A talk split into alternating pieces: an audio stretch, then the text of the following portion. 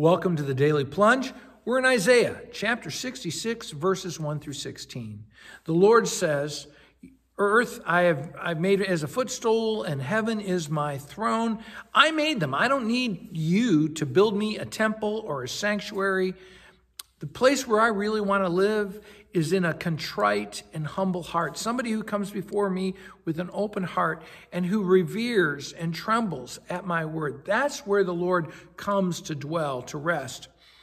And in verse 3, he talks about those who offer a bull or sacrifice a lamb or give a grain offering. Now, all of these are prescribed in the Torah in the Old Testament.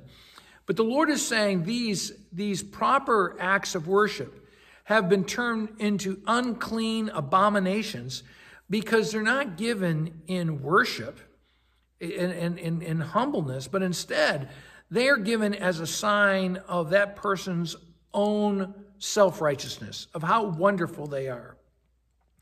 And that really challenges us as we get down to verse 4. And that is, he says, are you embracing me?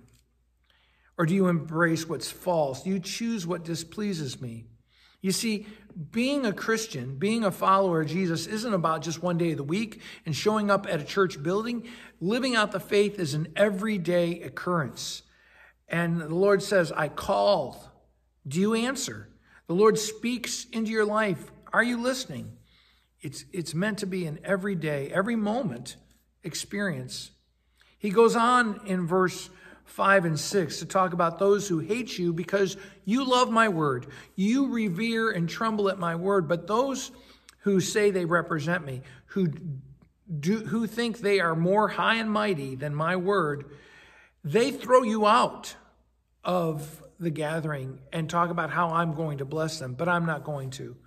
Instead, the Lord says, I will repay them. And I think it's really important for us to hear in this day and age when so many say that they represent God but will not abide by his word. He goes on in verses 7 through 11 to talk about Jerusalem. And he says, how is it that before she even goes into labor, she gives birth? And he asks the question, can a new nation be born in one day, out of a moment? And the truth is, yes, that out of Jerusalem, on the day of Easter, on the resurrection day, the church was born. Before that day, there is no church. After that day, there is. And a new people of God emerges. And this mother, the bride of Christ, mother church, becomes our source of comfort and encouragement and how we are to nurse at her breast, to be satisfied by what the church has for us to strengthen us in our faith, to delight in her overflowing abundance. And it reminds us how Jesus says, I have come that they may have life and may have it abundantly. He goes on in verses 12 through 16 to talk about how he will give peace like a river to his people and nourishing care for his people. Reminds us of how Jesus says he gives peace, but unlike the way the world gives it. He says, I will comfort you.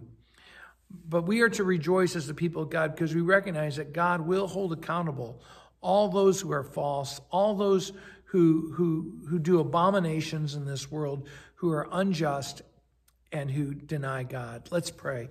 Heavenly Lord, help us that our lives would be a sanctuary for your indwelling. Give us your spirit so that we may be nourished by your word. Amen. Thanks for joining us today for the Daily Plunge. We hope you hear the Lord speaking into your life. We invite you to subscribe so you can receive this plunge into the Word daily. If you found inspiration from this daily devotional, why not share it with someone you know? It is available in video on Facebook and YouTube and in audio format on Apple iTunes, Spotify, and everywhere your favorite podcasts are found. If you want to help support this ministry, go to Apple Podcast and give us a short 5-star review. Finally, we invite you to join us for worship on Sunday mornings at St. John's Lutheran outside Fort Wayne, Indiana. Check out our website at sjlt.org. May the Lord bless you this day.